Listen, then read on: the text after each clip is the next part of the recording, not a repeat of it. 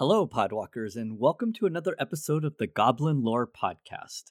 Um, today, Alex and I are joined by uh, a friend that I have known for many, many years.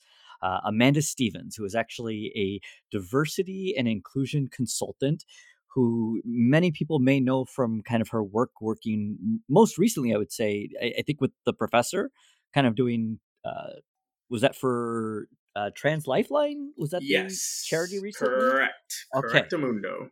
Sweet. Didn't mess that one up. So we're off to a good start so far. Um, but um, Amanda is somebody that we had been talking to for a very long time about coming on to the Goblin Lore podcast, uh, trying to find kind of the, well, not only the right time and schedule, but also just a topic that really would highlight her skill set and just that she would want to talk about. Um, because I think that a sign that Alex and I have said is really important to us is always that we're finding topics that work for people and not just we like this person so they should come on. It needs to be a relationship and something that works. So we'll get to that in a couple of minutes. But before we get started, we just want to say thank you to Grinding Coffee Company, uh, somebody that we both are affiliated with, I believe. Correct? Yeah, they are Yeah. also my sponsor. Yeah, so that's pretty awesome. We we think yeah, we're we're big fans.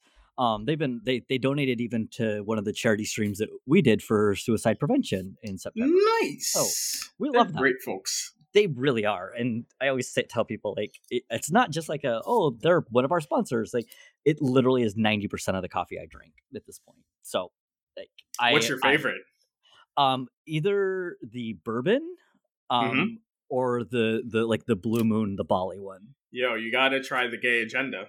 I I actually have had the gay agenda too, which is just Okay. fantastic. Were you involved with that at all? No, or- no. Okay. Uh, I just like woke up one day to my email being like, "We have a new flavor. It's called the gay agenda," and I was like, "All right, that's what's happening today." I I literally bought it for other people. I bought some bags of that and just sent it to people. Like so, um, which was kind of a partnership with Women Gamers, which is that's the reason I was like, hey, maybe Yeah. Amanda actually got in on that. Uh, but No. yeah, so thank you, Grinding Coffee Company. Um, so so before we get started today, we're going to do uh, quick introductions and a question for the day. So the question is, what is like a sentimental or favorite piece of magic memorabilia that you own? And uh, we'll just since you wanted to be surprised by the question, we're not going to give you any time to think about it, and we'll let you introduce yourself first. Hi, I'm Amanda Stevens. I am a diversity, equity, and inclusion consultant. Specifically, I work within gaming and esports space. You've probably seen my work with the professor, uh, as I've been on his channel, as well as work with him uh, coordinating Trans Lifeline charity efforts. I've also been on Spice8Rack talking about uh, trans lore and Magic the Gathering Yes. as well as Oh, I was just awesome. recently on the Spike Feeders podcast talking about how to make your local gaming environment more diverse, inclusive, and welcoming. So this is Uh, something you would actually enjoy talking about. Oh yeah, I, I do guess. this all the time. uh, it's literally what I do for a living. Yeah. And as far as a favorite piece of magic memorabilia of mine, I would have to say it is currently a Karador uh, judge foil that I have that is signed by a judge. Um, so the story behind that is for some of you who may or may not know, there used to be these things called Grand Prix. They're now essentially Magic Fests, although Magic Fests are slightly different. Um, and when and the they judge haven't happened in forever, except for I guess this Yeah. upcoming weekend. yeah and um as a judge uh my first judge event for gp where i wasn't just like an add-on because there was a snowstorm and they needed spare judges was working gp montreal and uh it was kind of a crazy event for me because last minute because they knew i lived in upstate new york they asked if i could come in that morning uh, that friday morning to judge uh, because there were some problems. Some judges were not going to be able to get in on time. And they're like, You live in Albany, which means that like it's theoretically possible for you to get here last minute. Which is, to, in fairness, uh, the judge manager had given me enough notice that it was possible for me to like change my Greyhound bus and get in early enough. So I'm working my first Grand Prix, and they're like, "Hey, you have like a decent amount of of uh, experience based on like what we looked at your on Judge apps. Can you be a team lead for the fill-in fires for people for the lap to like get their buys?" And I'm like, "Uh, yeah, sure.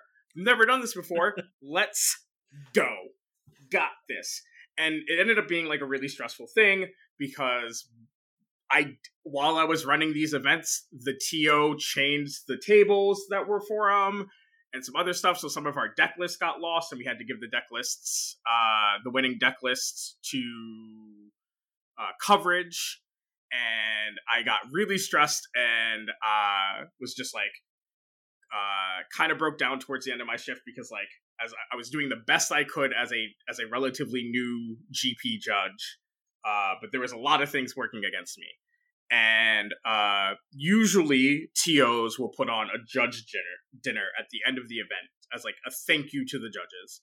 And something that the European judges have brought over to the states uh, is giving. Before we had something more formal called the exemplar program, you used to just get recognized by the team leads. Right, a handful of judges would be recognized for their efforts during the GP, and I was the last judge to be recognized for my hard work uh, and rising to the challenge of both showing up really early and doing something that I'd never done before and doing it pretty well, as well as leaving it in a pretty decent enough place for the next shift. And so I got a Karador because it was random cards from the judge packet. So that's awesome. I got a Karador. Yeah. It is signed by the head judge from that event. Uh, why it is even more special is I had a really crappy interaction with uh, one of my landlords who had came into my apartment unannounced while I was sleeping uh, because we were going to have our fire safety inspection and went into my office area and just started cleaning and had thrown out my Karador and my Simic GP Philadelphia pin, like the really nice one. Um, and I didn't realize it until the bag of the bag was already out in the trash and had already been collected. Uh, I was looking around the apartment and was like, "Wait, where's my pin? Wait, where's my Karador?" Because I used to have it on my bulletin board in my office because you know both are very special to me. I'm very into Simic, and obviously that card meant a lot to me. I didn't have the head judge on my Facebook, and I posted. and I was like, "Hey, does anybody have a Karador?" Judge Foil Karador. It means a lot to me. This happened to me. And some of the judges from the event tagged the head judge and uh, he didn't say anything and he mailed me an additional signed Karador. So it's now awesome. even more precious to me. Yeah. And did you have a Karador deck then? No, I have a uh, Nethroi deck. Okay. okay. Uh, because I my box promo was Beyonce. uh, and I just own a lot of Abzan foils.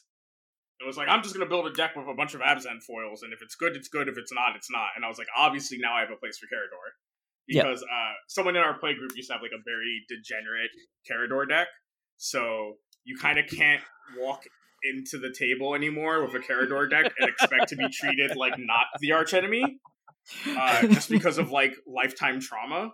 Um, so obviously, Karador could not be the commander because I was uh, appreciating. Even though I know that I'm the archenemy, it doesn't yeah. mean that like I'm signing up to start the game as the archenemy. Right. You don't need to advertise it to make yeah. it that notable. Yeah, yeah, that's fair. Well, awesome. That is a great story. That's really cool. So, Alex, would you like to go uh, next? Uh, sure, sure. I'll go next, and and thank you, Amanda, for that because now, a it was a great story, but also it makes me feel better about the fact that I'm I'm going to tangent a little bit in while answering this question because. I, I, I, guess that's my brand at this point. So anyway, Alex, oh, Alex. on Twitter just once, just once you could answer um, the question. No, well, I am actually. So here's the thing: I, I, I that's kind of my brand. I have to answer the questions sideways. Even the questions that I write, I then don't answer straight. But in I, I'm, I'm a goblin. We're chaotic. We're red. That's a thing we do. So if I'm always doing the other thing, that's not chaos anymore. That's planned. That's order. That's that's that doesn't fit. So I'm going to answer it straight and then use that as a hinge to to tangent. Um, so I'm I'm gonna say one of my favorite pieces of Magic memorabilia I have is my uh, playmat from um, GP Orlando 2014. So this was the Dominaria Resort playmat. It's it's this Disney World style map of of a fictional uh, amusement park that doesn't actually exist, but I, I, wish it did. And it has so many references to magic cards on it from from all through the years, going way back to alpha stuff all the way up to things that were pretty current at the time. And I it was with a back when we used to have these events, you know, these mats would be revealed beforehand so people could plan. And this was the first um, event that I actually flew to. Uh, there was a, a GP the previous year in Minneapolis that I, I, stopped in a little bit, but I didn't spend a lot of time there. I didn't have a lot of friends in the Magic community. I had my friends, who some of whom played Magic, but none of them were that into it. So I, I went to Mag, uh, GP Minneapolis 2013, but didn't do much. But this, when I saw this mat for Orlando 2014, I'm like, I I need that mat. So that means I have to plan to go to this event, and I have to get that all figured out. And so that that was a was just incredible. That was a, that was a lot of fun for me. But that was also the first year I started to do big events after um, I had my social anxiety diagnosed. That was going to conventions, going to events like that were things that I'd always wanted to do, but I just knew that I couldn't. And it just once that once I had that diagnosis and started to see some, uh, a therapist about that and started to work through that, I, I, realized that the reason that I totally could, I could do these things. And so that year, I went to several local conventions. I went to one in um, Baltimore because I have a friend who lives out in Baltimore, and I started to go to conventions. This became a thing that I do, and so the tangent here is is all of these conventions. I save my my badge from it, and you don't have entrance badges for for GP. There's there's some things, but if you just go to the floor to hang out and play with friends, there isn't that. So what I've done there is I, have got every I've got a, the play mat from every GP that I've gone to, and so this this whole collection of of stuff is kind of well, it's I think of it as like my my trophies after um, in my my fight. I get not even a fight, but it, dealing with my anxiety. This is something that I for a long time wanted to do and I never did it, and I finally went out and started to do it. So every one of these badges, every one of these playmats is proof that I can do this. It's proof that this is a thing that I can do. And in fact, like right now, I'm staring at my wallpaper on my computer. I, I uh, have a picture that I took last year where I, I laid out every playmat and every um, con badge that I have, and I just took that picture, and that's been my uh, wallpaper and I actually did this last year because la- this is uh, among all the other reasons why you know the year of, of covid and all the things going on were were rough for for me and everyone else but it felt like i was going back. I was losing a part of myself because for so long going to these conventions was proof that i had made progress proof that i had made you know I, I, had moved myself in the direction that I wanted to go after feeling like I was stagnating for so much of my life because of of my anxiety and I couldn't go to any of those last year. I couldn't do any of that. And so in a, in a time without that, I, I put this as my wallpaper as, as a reminder that even if I couldn't go for a period of time, there this was something that I've done. It's something I'll get back to when I can and it's safe. And so that's that's my tangent. I don't even know if that's a tangent. I think you actually legitimately answered I feel like that. you set us up to be like, oh my god, he's just gonna talk about something completely nonsense. Yeah, yeah. and uh, that wasn't that wasn't really a tangent. I think it was like you like, oversold the situation there. Yeah, I was worried it was going to be like it was this pencil that I own that's sitting on my deck that I found after round twelve. Of a, you know, like something that was not actually even remotely hmm. magic related. Like that was actually That's the closest You you've been to. Yeah, you, th- that was answering a question, so, Alex. so what? So what I should have said is is my favorite magic related possession is the ticket I have from the Las Vegas airport slot machines for a dollar Yes. thirty three cents that I right. spent my Yeah. last five dollars Yeah. leaving GP Vegas twenty. Yeah, that's like the more believable tangent. That's Okay. where I thought you were going. It was something That- just like Yeah, that that ticket eh, that actually exists by the way. That that is in, in the bag. Of course Yeah. it does. All of my all my con badges. I I have them all in this in a double plastic bag that I have sitting next to my nightstand because that's my in case there's a fire. This is the one thing I save. That's awesome. See, yeah, I, I was really, I was on edge. I was like, am I gonna have to cut stuff out? Like, what is he gonna do?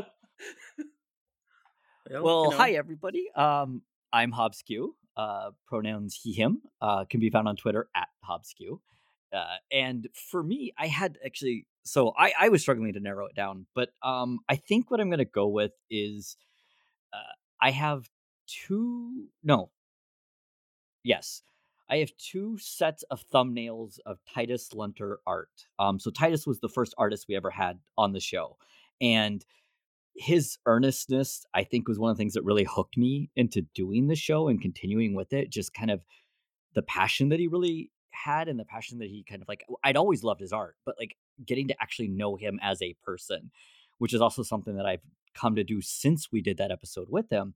And I ended up basically doing a trade where I got a bunch of cards from people in the states that he needed for a deck, and then did this like giant trade for magic thumbnails for Temple of uh, Malady. Actually, that one, and then uh, one of his swamps from Ravnica, and I actually have them framed and up at my my my big boy office VA job, where people just think that they look like pencil art and don't really know what they are. Um, and I think for me, just being able to have some sort of like magic piece that I can easily bring into a very professional work setting where people are still a little hesitant about nerdiness and being open about that stuff has just been something that to me has been really important.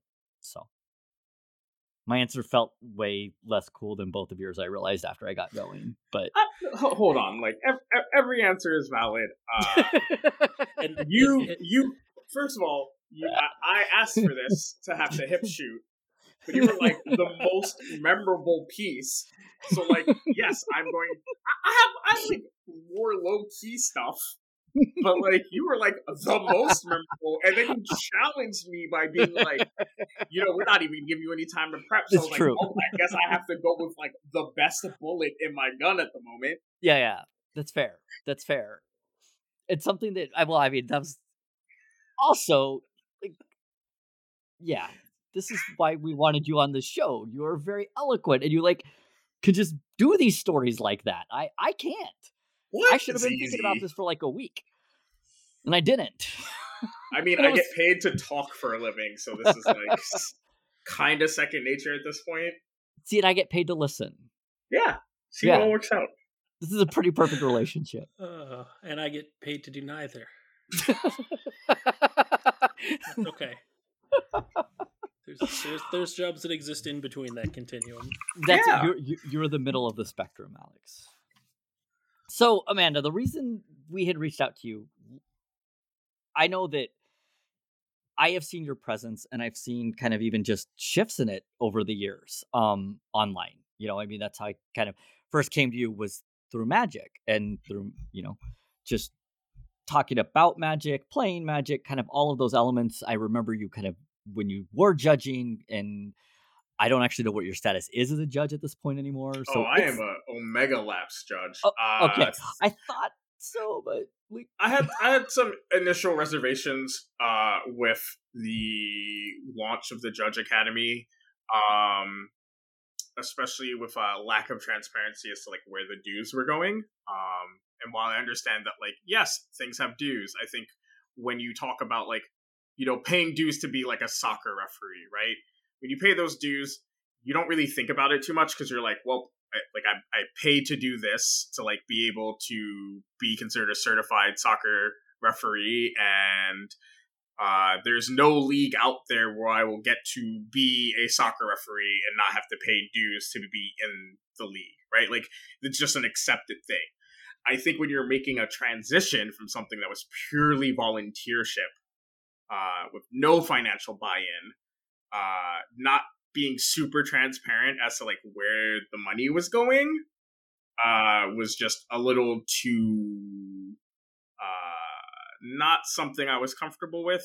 Uh, as well as I just had kind of reached a point in my life where uh, judging wasn't really judging and doing the magic grind and stuff was not really a healthy part of my life anymore.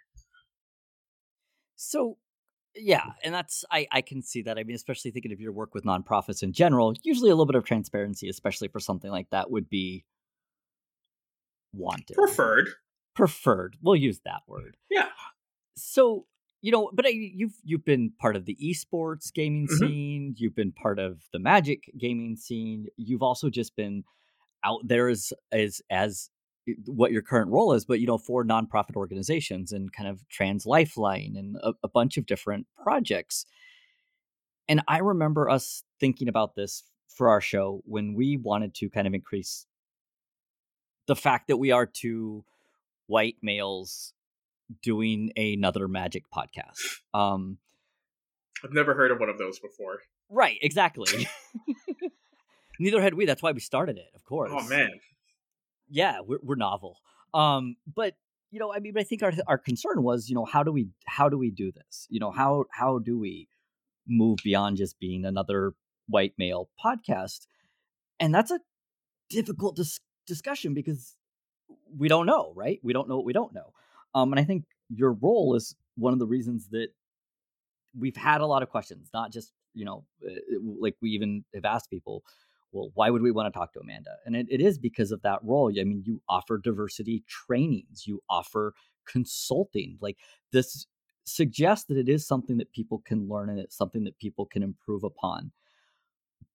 But there's ways to do it. And I think that's what we want to kind of talk about today because I think a lot of people are concerned either, well, either people are doing things that end up looking like token support um, or you know just doing it because they're hoping to get like well this is the trendy thing to do or this is what i'm supposed to do. And as we've heard in the magic community it's like oh there's been a you know like cool cool cool let's have a lot of talk about this after some big event happens like the killing of george floyd. And then six months down the road those same people who made all these statements and comments are back to just complaining about the new secret layer and that's the depth of it. Um, so I was hoping that you might be able to tell us a little bit about like what your role is and like how that plays a part. And I think, unless I'm cor- incorrect on this, that you've talked about the fact that that content creators should reach out. They should be having a consultant. They should try to do something if they want to make these changes. Yeah, so I think one of the first things I, I always uh, say, no matter where I'm guesting or where I'm talking, is that you know, a lot of times, and we saw this on the on the Spike Feeders podcast uh, episode, where somebody was like, somebody misinterprets, and people do this purposefully every time, even though I never use this language. That I'm saying that you should have blank person and blank, you should hire blank people because they're blank, or you should have blank people on your thing because they're blank. That's never what I say. I say that if you're looking four ways to be more inclusive, meaning your actual goal is to be more inclusive, to be more diverse, then yes, you have to purposefully have people who are different than you on your show. You have to have people who are different than you working at your store. You're you are a reflection of your community and your community is a reflection of you a great Magic the Gathering example is that for most Magic play groups that I've ever been a part of, there isn't a lot of mass land destruction. Why? because nobody likes games just being arbitrarily made long. But there's no rule in Commander that says that you can't have mass land destruction in your deck. There's no rule in Commander that you can't twin cast a plow under. But it's just genuinely frowned upon in most play groups. And so it's a self sort of regulating thing, right? We all choose not to put those cards into our decks. And therefore, because we do that, we sort of force everybody else not to do it, right? Because then you kind of get looked at as like the weird guy who likes yeah. to play mass land destruction. Yeah. And you never want to be the weird guy, right? Well, so so the the point of this analogy that may or may not work for you is that if you're saying to yourself, "Man, I really wish my store had more female Magic players. I just, you know, I know that they exist. I, I see on Twitter uh, that it's a problem. You know, man, I really wish I could I could have more female Magic players in my store. Well, a good way to let women know that your store is a, a, a good space to be in would be having female employees. And and how do you hire female employees? You hire them which means that you actively look for them. Right? It's like it's like when companies reach out to me, and they're like, "How do I have more black employees?" And I'm like, "You hire more uh, black people." Right. And they're like, "Well, yeah, but how?" And I'm like, "By hiring them." and they're all, they, everyone always looks at me really confused in these situations. Like, I, am sorry, I'm, I'm, I feel like there's like a, a step I'm missing here. Can you please explain to me how I'm just like not grasping this, and I'm like, you know that thing where people are like, "Oh man, you you know, affirmative action." Well, like, do you do you know why colleges uh, have more than zero percent minorities? Because affirmative action exists. Because they purposefully make sure that they enroll minorities. So if we take that same logic, that if we're making sure that our school is diverse by purposefully making sure that we have diverse students, logic and reason would say that we should do the same thing in our hiring practices. Shock and awe, my friends. Uh, and similarly, it's the same thing for like how do you get people into your store or into your playgroup? Actively ask for it, right? One of the things that I think is really great is either having Planeswalker for Diversity events or having Lady Planeswalker Society events or maybe doing a ladies' night uh, I've made a lot of my local, uh, a lot of some of my uh, really good local female friends are from uh, one of our local comic book stores. Used to do uh, somewhat regular ladies' night, and it was Friday night uh, after the store was closed. Uh, female, female identified, and non-binary folks uh, were only welcomed in the store. Only the female staff was staffing the store. The store owner would actually sit outside the store and welcome people in. He would not come in unless it was to like use the bathroom. Um, there were arts and crafts. There was raffles. Uh, everything in the store was on a discount. And guess what? For a while, that was like the store that a lot of women went to because like we were shown one, hey, there are a bunch of other women that shop here, and two, oh hey, like look at what this guy is doing. Like he's he doesn't have to sit outside his own store uh in 20 degree weather to make sure that it's only women in the store right? He could he he could be in the store. It's his it's his store right? We all know him but it's like those extra miles right and so i hate to say it folks but a lot of you who are like you can't do that you can't uh you can't you can't just like only have women events because uh that that's sexist well, right. You're exclusionary if you do that part. It's like, yeah, but like if you recognize that there's a problem, right? Like if you look at your FNM and you go, "Huh, there's no women at my FNM." Weird. Then like what is your solution? What is your version of the solution, right? Like I I, I honestly ask for this in comments, uh, in tweets, however you interact with this show, uh, and you are a bad faith actor, Maybe we end up on free MTG. Um, honestly, tell me realistically we're, we're okay. how you get people who aren't the regular people already attending your way of playing Magic, whether that's Modern Night, Pauper Night, uh, Pioneer, Commander, FNM, Legacy. Tell me what your version of getting more people into the store is. Tell me without explicitly reaching out to those groups. Because I'm going to be very honest with you, whatever method you tell me that isn't expressly reaching out to those people is a lie.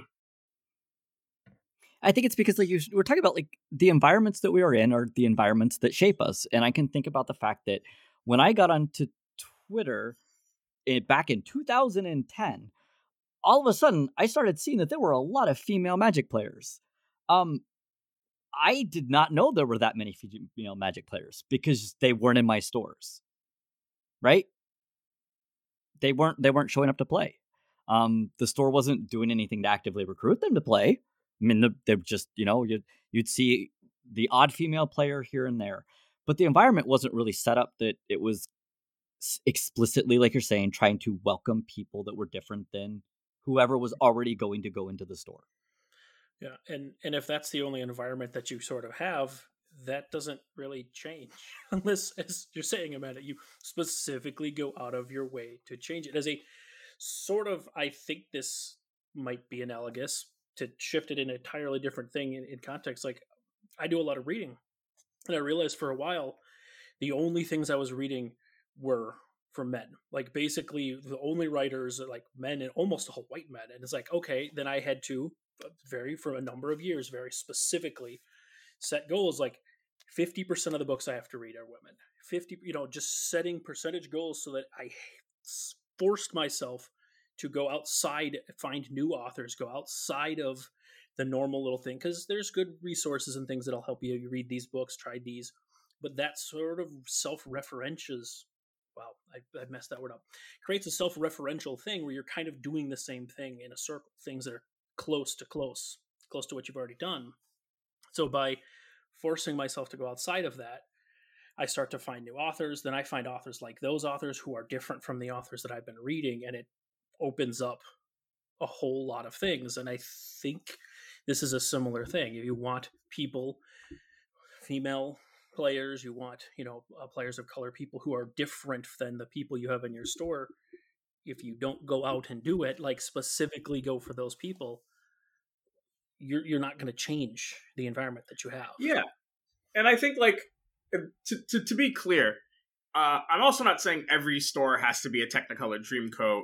Um, you know, every store has to you know be as you know the people want to say woke or whatever.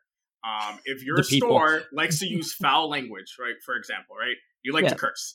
You know, a lot of us who play Magic are, and probably most of the people who listen to this podcast, I'm going to guess, are probably over the age of 20. Uh, you know, the age that we consider somewhat of the, the respectable age to start cursing. Um, if if if y'all want to curse, cool. But if you're like, huh, it's really weird that we have no kids in our store well, come on, fam. Maybe parents don't come into the store and they hear you use a lot of swear words and they're like, I'm not leaving my like 12 year old in the store. Right? Like it's it's just more of like uh, like maybe maybe I'm just like different built different, but the way that I look at it is that like it's like a logical way of looking at it. If you want more kids in the store, you probably want your store to be an atmosphere that parents are going to leave their kids in most parents aren't going to leave their kids in a store with a bunch of 20 to 30 something men that just use foul language the whole time. Yeah, it's it's like wouldn't that like that that, that, that just makes sense. Mm-hmm. And, and, I I think a, a, lot of times if if someone asks, you know, they're like, well, how do I do this? They're they're they're looking for what's step one of what I go and do, and it's and it's like, well, step one it sounds like should be you should first examine yourself. Like what are you trying or your store or your you know what is it that you are trying to do? Then we can say okay now you go out and if this is your goals you want more kids in your store what is it that we're doing? We have none. Something is causing us to have no kids what is causing this. Yeah and because the, the, what ends up happening and you're you're extremely right alex uh, in a lot of these situations people just want a quick fix. They want me to tell them um oh have a children's day or oh they they say like you know is it the type of stuff we're selling? And it's like no. A lot of times it's just the active environment that you're cultivating and that's true of your store That's true of your podcast, your Discord, your spell table group, whatever it is. If you're if you're considering yourself a open uh, group, right? Not just you know you and your four college friends that you always play, you know, commander with, right? Or you always play emperor or star or whatever the format is.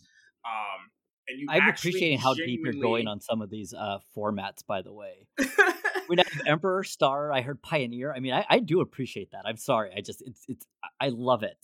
Uh, but like, w- what I'm trying to say is that if you want these type, if you want to have an open group, you you gotta one not just say, well, oh, we're an open group. That's like opening a store. Here, I got a better example. Let's not use a store. You are a taco truck. Ooh. Now you got Everyone likes attention. tacos. Yeah, Mhm. yeah. right? Most people you like tacos. All right, cool. You're a taco truck. You're a taco food truck. But you have no signage on your truck that you're a food truck. No, no, no anything that says that you're a food truck. Uh, you don't have an open flap for where you serve your customers. Uh, it is a thing. It is a sliding door, and you just sit in your truck all day. How many customers do you think that food truck's gonna get? I mean, when I see a truck like that, I automatically assume tacos. But you know, that's a probably poor assumption on my part. But right, like if you saw a van Yeah, That's what I'm that about. just had Yeah. no signage, yeah. Someone's just sitting in their van. They're waiting for someone to come close so they can pull the door open, and everyone just scatters as soon as the door comes open because they look right? like they're about to be. So abducted. how do you how does the taco truck owner get people to realize that he has a taco truck? Could it be that they write the words taco truck on the truck? Could it be that they have some form of ventilation that lets people know that oh wait, I smell tacos? Ooh. Could it be that instead of sitting in the driver's seat kind of sketchily, you're you're actively visible to potential customers in a way that tells them that you are making tacos? No, that's too woke. I'm sorry. Obviously, that no, it can't be that because if you're if you're a taco truck and you're a good taco truck, people will just come to you regardless. Yeah, They'll, they'll know that you're a good taco truck without interacting with you in any way, shape, or form. they won't just Beforehand. assume that you're not. They're going to give you the benefit of the doubt that you're a taco truck. Isn't it interesting how these analogies don't work when you apply them to anything other than diversity? Yeah. Let's use I a mean- doctor's office. You broke your arm, right? You call 911. You're like, I'm an idiot. I tried to show off to my daughter that I too can do a back handspring. And um, my back was involved, but also my broken arm. And they're like, all right, we're going to send somebody to your location. A black van pulls up to your house. You have bones sticking out of your arm. You're bleeding profusely. Are you just going to walk up to the black van to find out if these are the No. EMTs? I'm waiting for them to get out of the car with their sunglasses and their earpieces on to let me know that they're EMTs. right? Like again some of you who are like the the people in the pulpit that we're preaching to are like well this is really far-fetched.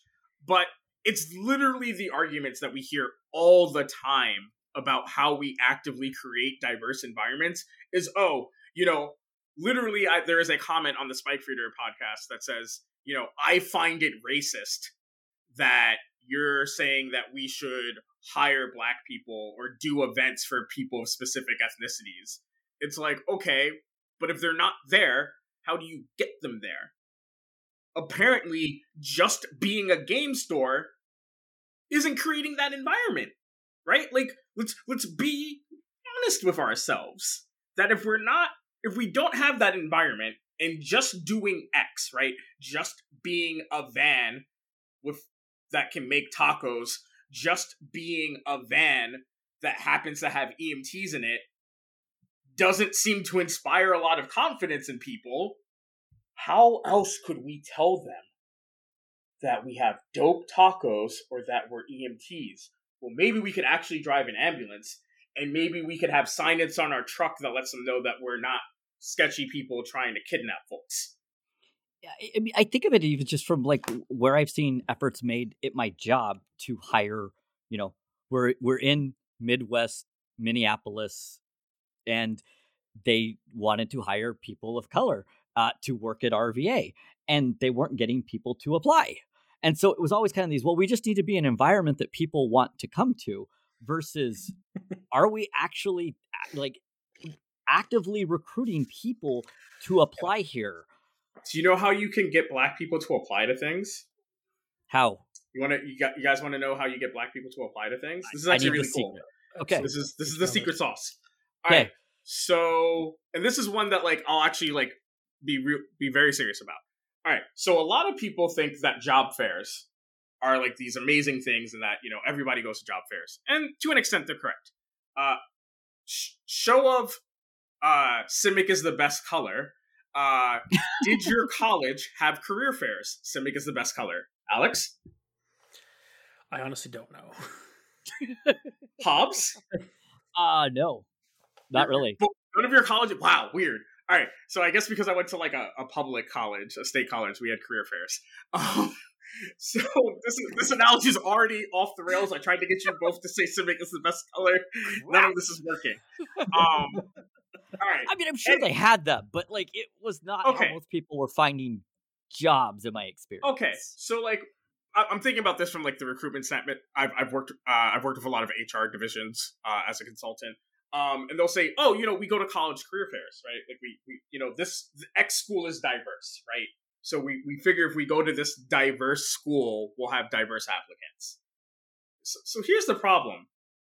Most college campuses are only 6% black, 4% black, maybe 8% Asian, 12% Asian, 7% Hispanic. Out of like 14,000 kids, is that a lot of people? No, not at all. And and here's a crazier thought, just just putting it out there. Of that percent, let's say black, you know, 3%, which is very generous for a lot of college campuses. Do you think all of them are psychiatrists? No, they're they're not. Maybe the numbers so, go down even further, right? Right. Like, so yeah. let's say you're the VA and you went to the most diverse campus in your area, right? Most diverse. And you you set up shop and you're at the psychiatric career fair you, yep, we're how, many, how many people? one how, or two many, people. How many black people?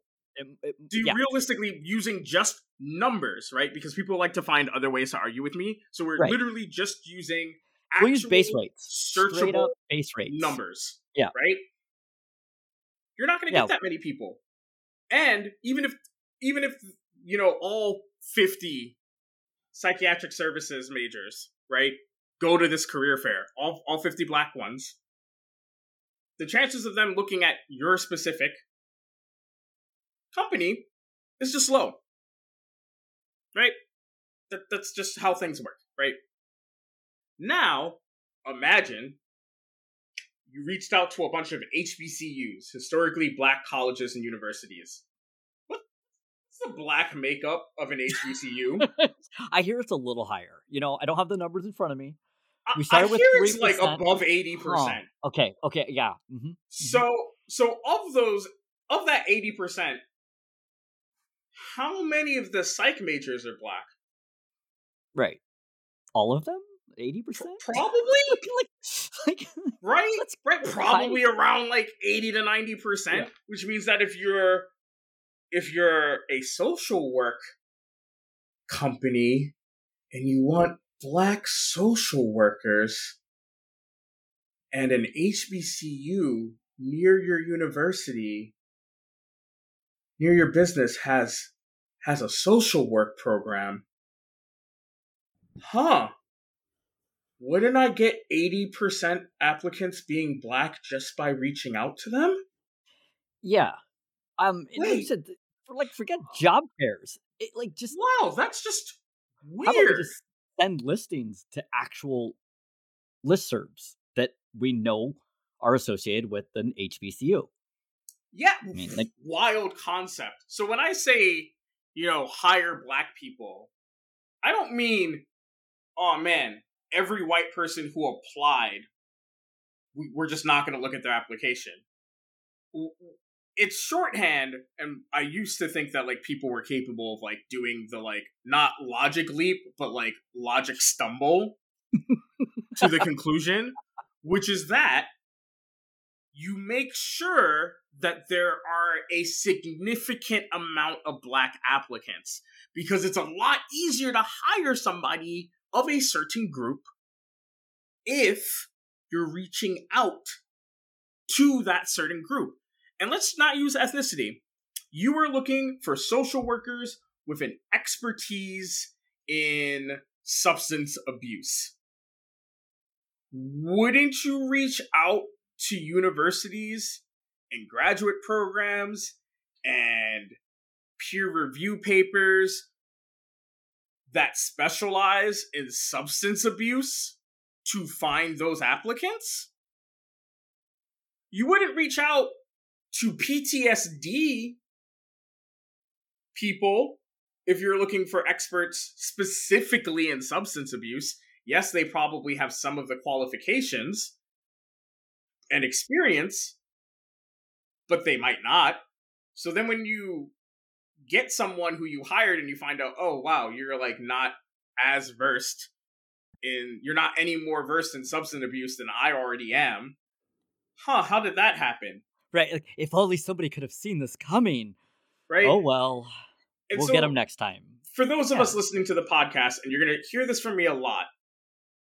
I take the absurdist arguments that I hear and I apply them to things that have nothing to do with race, to ethnicity, to gender, to sexuality, to faith, and I apply them to things that are pure statistics. If you want to hire people who have a specific skill set, you are going to reach out to people with that specific skill set. If you're looking for, if you are a mechanic shop and you really need somebody who's very good at putting wraps on a car, you are not going to reach out to somebody to a bunch of people who are really good at working with engines. You are going to talk to other people who put wraps on cars. You're going to say, "Hey, are you able to do freelance work?" or "Hey, can you recommend people who are experienced in putting wraps on cars?" You're going to specifically put that in your job posting that you are looking for people who can put wraps on cars. You are going to say that while this is an overall open position to work at the mechanic shop, we are really desperately needing people who can put wraps on cars, right? Like, and it sounds comical when you take those arguments and you apply them to things that aren't woke, diversity. Yeah. Right? Mm-hmm. Yep. But that's why it's absurd. Mm-hmm. That's that's kind of the point. It's it's supposed to be farcical because that's how you kind of get people out of their their head. I, I, yeah. I hope. I hope yeah, and so I know that this became that. a very long-winded part to just a first question, and I don't know how long your podcast usually runs because I, I listen sparingly. That's uh, fine. Sorry if this is the entire podcast. Was this one answer? I mean, but, it, it could be whatever it is. We have been known to split episodes if need be. But um, this I mean, is this yeah. is really the be all and end all to diversity. It doesn't get much simpler than this. If you want to have more trans friends, you try to look for more trans friends. If you want to have more female judges, you are going to actively look for female judges. And in the eventuality that there are no female judges in your area, why not ask female players in the area if they've ever had aspirations to be a judge? And if anybody replies, yeah, but I can't afford the judge dues, what if you just paid the dues? I mean, everything you're saying, huh. it, it's this idea of that there's an intentionality. People want this to be. I mean, want, I think people do want it to be yes. silver bullet. They want a couple easy steps where it's I do this, I do that, and then it's. But this is a simple stuff. step. That's the, the, the, the funny the the, the the, the, the comically funny part of mm-hmm. this, and not to cut you off, Alex. No, no, is that ahead. is that what people don't realize is that creating diverse and inclusive environments is really, really easy, but it doesn't involve doing nothing. And what a lot of people think it is, is, oh, we change our store policies, right? Well, it's like, I mean, did you look up store policies when you were looking for your first card shop? oh, it's uh it's uh having a cleaner store. Did did you did you look up having a clean store when you were when you moved to an area? Like when I moved up here, I made friends who played Magic. I hadn't played Magic in years. I still had like 60 card table decks, and this was before the advent of EDH, right? We're talking like 2007. Mm-hmm. Um, I had a group of friends, and one day they said, "Hey, you you like Magic, right?" And I went, "Yeah, you know, I haven't played in a minute." And they're like, "We're doing an eventide draft," and I was like, "Yo, I haven't drafted since I was a kid. That sounds cool." So we we did a draft, and you know, then we started playing 60 card casual at the guild, which was the gaming club and then some of them said, "Hey, you know, we're going to the Shards of Alara pre-release, and I'd never been to a pre-release ever in my life." And I was like, "What's that?" They're like, "Oh, you get to play with the cards of the new set before it's technically out." And I was like, "Yo, that that sounds amazing." mm-hmm. And they're like, "All right, bet. We're gonna go to this store called Flights of Fantasy." And I went, "What's that?" And they're like, "Oh, it's like a store that's like not that far from here. Uh, not that far for for skinny people is a 50 minute walk." Um, I'm, I am not a skinny person, so uh, I, I challenge the logic of not that far from here. But anyway, um, it was a cool place. Like there was cats in the store. I was allergic, but I, I still like cats, so I was like, "Ooh, this is kind of cool." They had really cool books because they were a bookstore and game store. Uh, all the staff was really nice. Um, you know, everybody who I met was for the most part pretty nice. I mean, like you know, every store kind of has their their scumbags and their trade sharks, but it's whatever. You kind of kind of that just happens, right? Um, and it was a cool experience. So guess what? I, I, I came back. I didn't pick Flights of Fantasy because the name was Flights of Fantasy. I didn't pick Flights of Fantasy because they had a pretty robust store policy, which they did without me even being a part of it. I didn't pick it because it was a I knew it was a clean store. Cool people I knew went to the store. But if the cool people at your store aren't creating an environment that somehow gets women and minorities and marginalized communities into your store, then you got to do something else, right? I feel like it's just that simple. You you got to have a Planeswalkers for Diversity night. You you yeah. you, you gotta. You're a podcast you're one of the like 7,000 Magic the Gathering podcasts. You probably are listening and you probably have a podcast that has five listeners and you know it's just you and your friend and you're like, "Man, I'm, we're two we're two straight people. You know, maybe we should we, we want some like queer Magic player perspective." There's a ton of queer Magic people on Twitter. You know what you could do? You could do hashtag MTG. You know, I'm do, I I do uh Simic is best guild podcast, and you know we really want to have a queer person. Wow, you know I did show. not realize that this is what the agenda was for this podcast. Uh, I didn't know you uh, came in with your own agenda, so that's good. I do. This, it's the, it's the trans agenda. um, but you come in and you you you say, "Hey, I'm looking for," and then maybe right? You are like, oh man, I don't have a lot of followers. My followers don't have a lot of followers. I don't know if this is really going to get out there. You you reach out to some creators. You know, you're listening to this show, you reach out to Hobbs and Alex. Maybe you're a fan of The Professor. Maybe you're a fan of, you know, Jason Alt from Brainstorm Brewery. Uh, maybe you're a fan of uh, Alex Kessler of, uh, what is it, Masters of Modern. Um, maybe you're a fan of Joey Schultz from EDHREC, right? You reach out to these creators and you say, hey, you know, I, I really, I, I do this show and you know I've, I've realized it's not really diverse Uh, you know, I'm hearing all these conversations on Twitter. I'm, you know, I see these discussions on Reddit. I, I see the comment section, and I don't want to be part of the problem. I, I want to I want to do what everybody's suggesting I do, but I just don't have the reach. I'm going to be really honest with you. You say that to literally any medium to big size content creator in Magic, especially the ones that I just named, they'll either recommend people to you or they'll retweet you. And somebody will see it. How do you think I end up on like most of the stuff I end up on? I don't make magic content anymore. Like I don't distinctively make magic content on a regular basis. No, I you make used magic to. content in, yeah. in the sense that I'm on a lot of magic shows. Right. But you, you- I mean, you used to be much more of a magic content creator at one Oh point. Oh yeah, I mean, way, way, way, way, long time way. ago. But like, uh, it it just involves asking. It just involves figuring out. You're you want more queer people to be involved in your spell table night group. Maybe you you've got a Discord and it's like ten people you know, and you guys do spell table twice a week. And you're like, you know what? I kind of wish that we had that. You know, we think we're kind of open, but you know, we don't really have a lot of gay people or trans people that come to play Magic with us. And you know, I wish we did. Did you know that there's a lot of ways to search for Discord servers of specific types? No. You can put tags.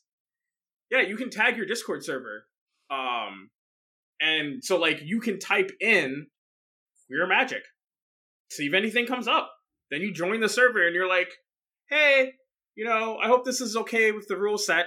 And, and you know, maybe you also read the rule set. I was gonna say, uh, But, but then please, you go, please, please you go, Start hey, there. you know, start there. me and my friends, you know, we have a we have a bi-weekly spell table group, and we realize that, you know, even though we're allies, we don't have a lot of queer friends, and we really would like to have more queer friends.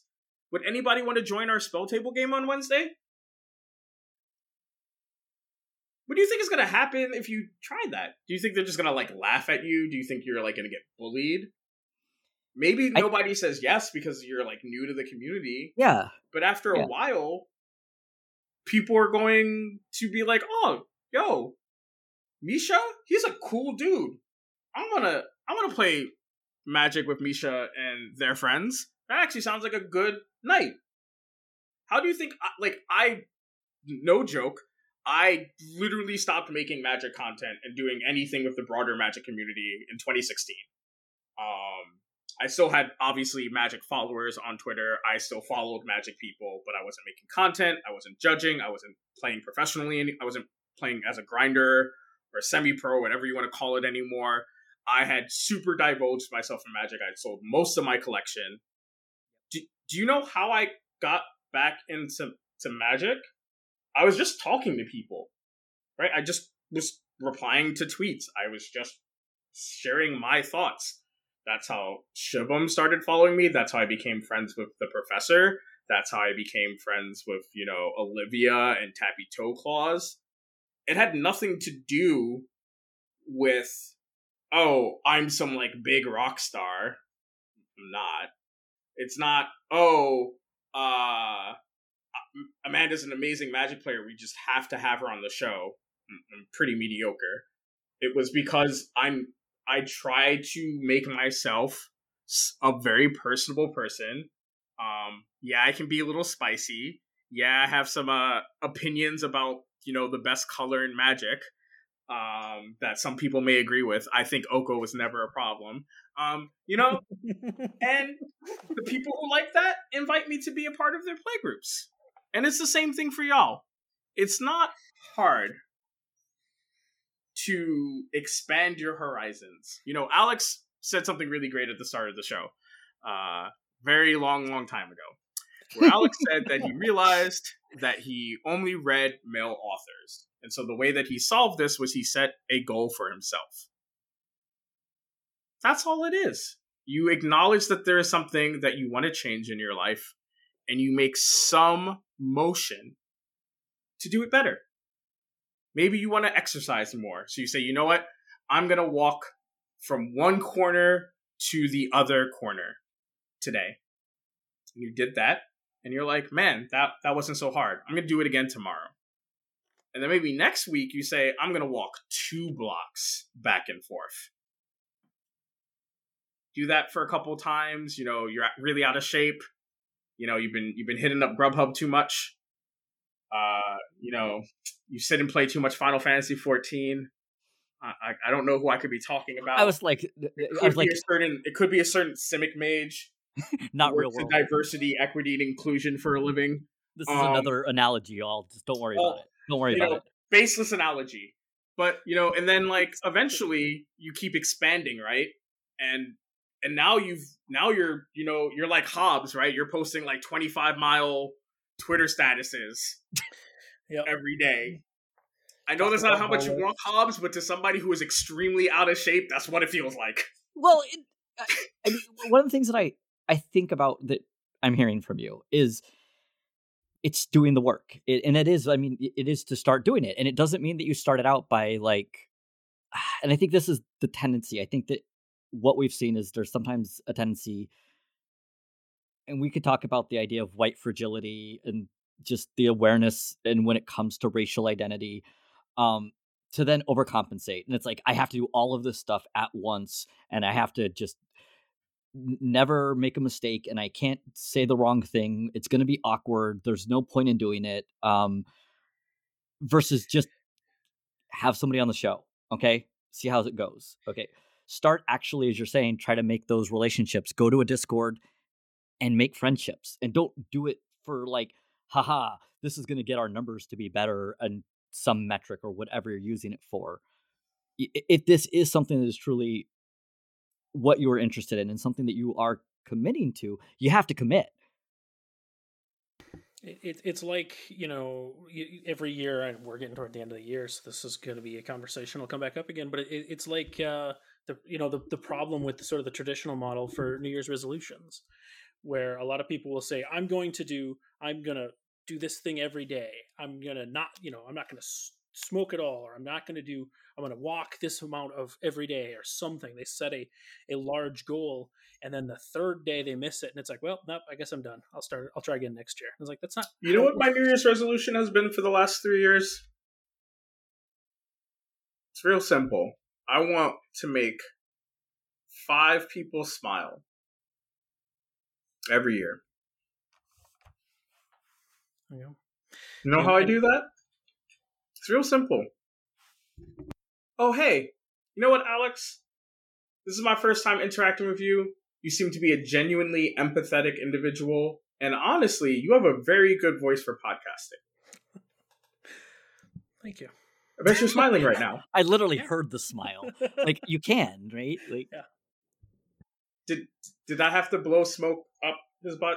he has said some extremely empathetic things on the show today. And considering that this podcast has been going on pretty long, I'm, I'm going to guess that there are people that agree that Alex has a pretty good voice for podcasting. I don't. Now, what my real goal is, I want to make the world a better place. That that's what people will do for their New Year's, right? You know, they do these, they they pick these huge goals if more people smile, more people are in a better mood. If more people are in a better mood, they're more likely to be more empathetic to other individuals. If they're more likely to be more empathetic to other individuals, they're more likely to help other individuals. If they're more likely to help other individuals, they're actively improving other people's lives. So, if I make you smile, you are more likely to have an impact on somebody else's day that is positive.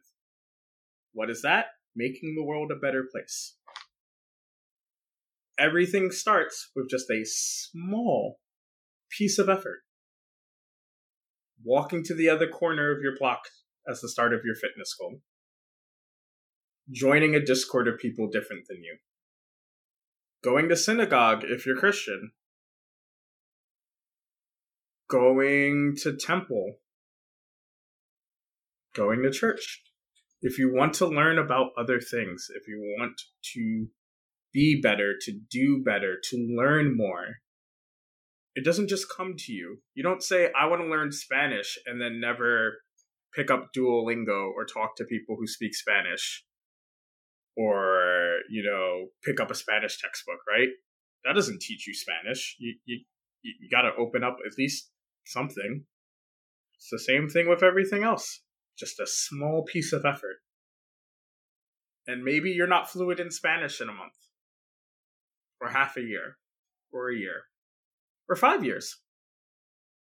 But I bet you, comparatively to the day that you said, I want to learn Spanish, you know, way more Spanish than you did that day. Alex, do you now only read male authors? No. Would you say you maybe read about two books by female authors in a year? I substantially more than that. But definitely, is it is it higher than the number that you made the the concerted effort? Definitely higher than the number when I when I decided to make that effort. Hobbs, did you start walking like five miles at the start? No, no, no. But are God, you walking no. more than you did when you decided to exercise more? Yeah, I mean, yes, every day. Could be. It's yeah, and well, I guess not every day. Once again, I'm gonna have good days and bad days. But you're right? walking more than the day that you decided to walk. That more. I was going to do it. Uh, it's the show. We made a specific mission that we were going to have more creators not like us. Since we have done that, we have had more creators not like us. And so, folks, if anything to learn from today or any future time that you see me, it's always going to boil down to this. It is one simple purposeful effort is all you have to do. That first step or that first stumble, yo, I my dex score is not very high. I've been known to trip over air. Guess what? I still self-propelled myself further than when I tripped. I, I forgot this is a video show, so you're seeing me put my hands in the air dramatically, like you see? If it makes um, you feel um, any better, we just finished doing a whole series covering Jay's legendary like visual guide to legends of the multiverse on an audio only format. And there were literally times where Alex and I had the books open, you could hear us, and we're like, "Oh, and this art is amazing, you all!" Like, you can't we, see we, it. We hit three episodes on that. Three episodes off of a visual, a visual guide. But I think but yeah, you know, I think yeah, I think that's that I could say a, a thousand things more.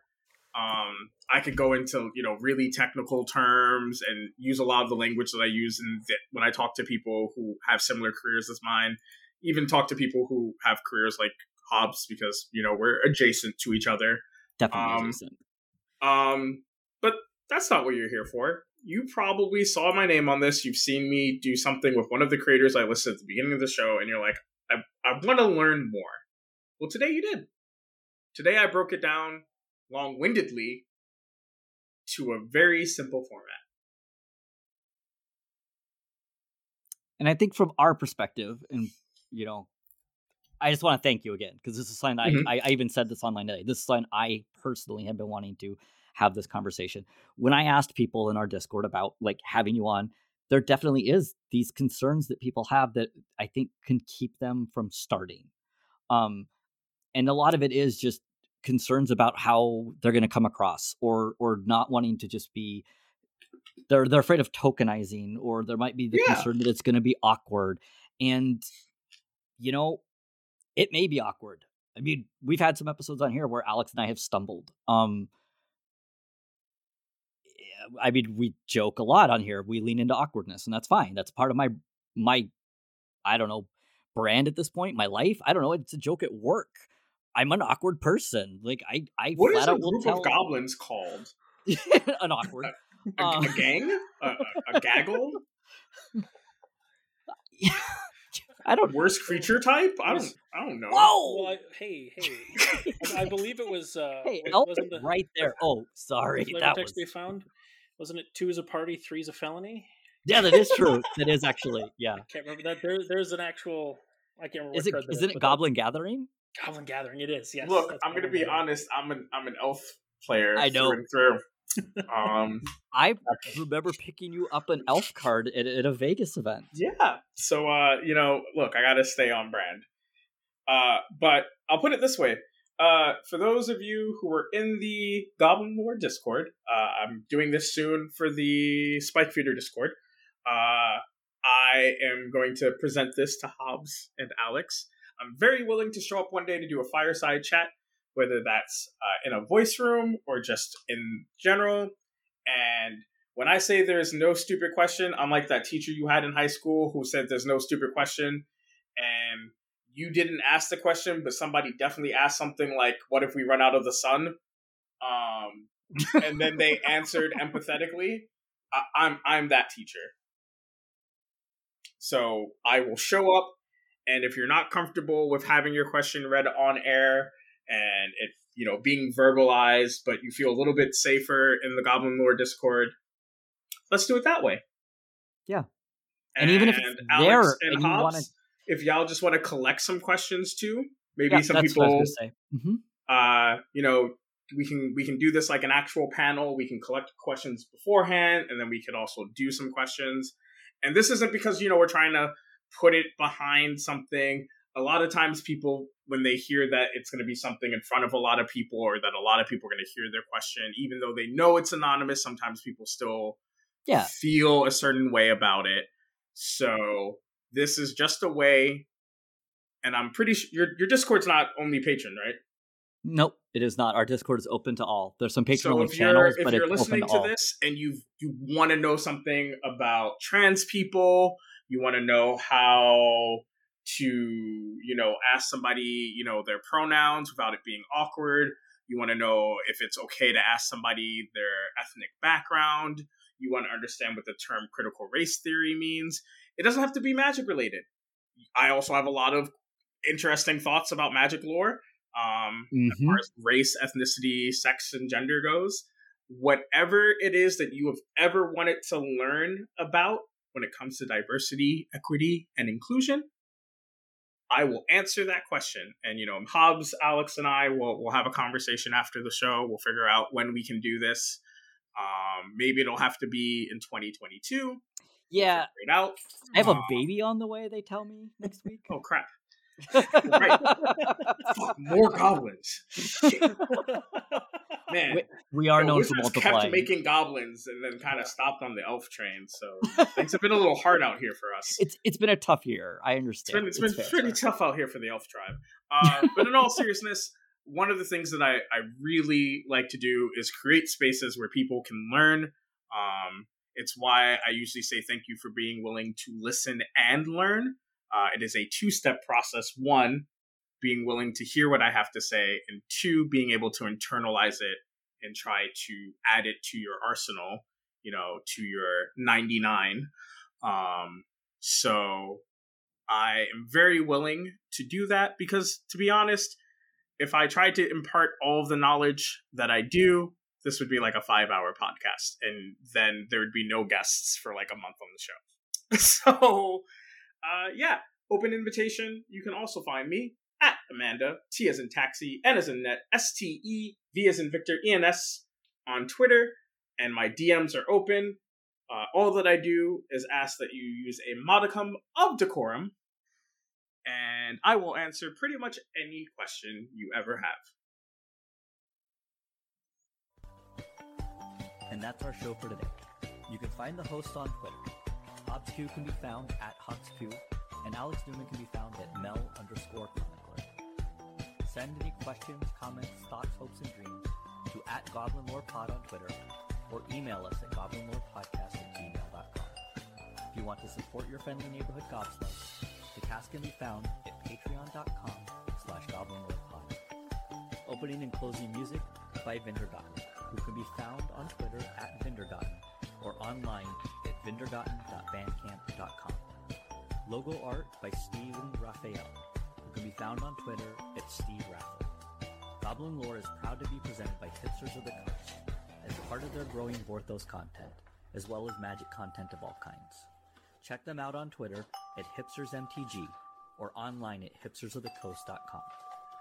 Thank you all for listening, and remember, goblins like snowflakes, are only dangerous in numbers.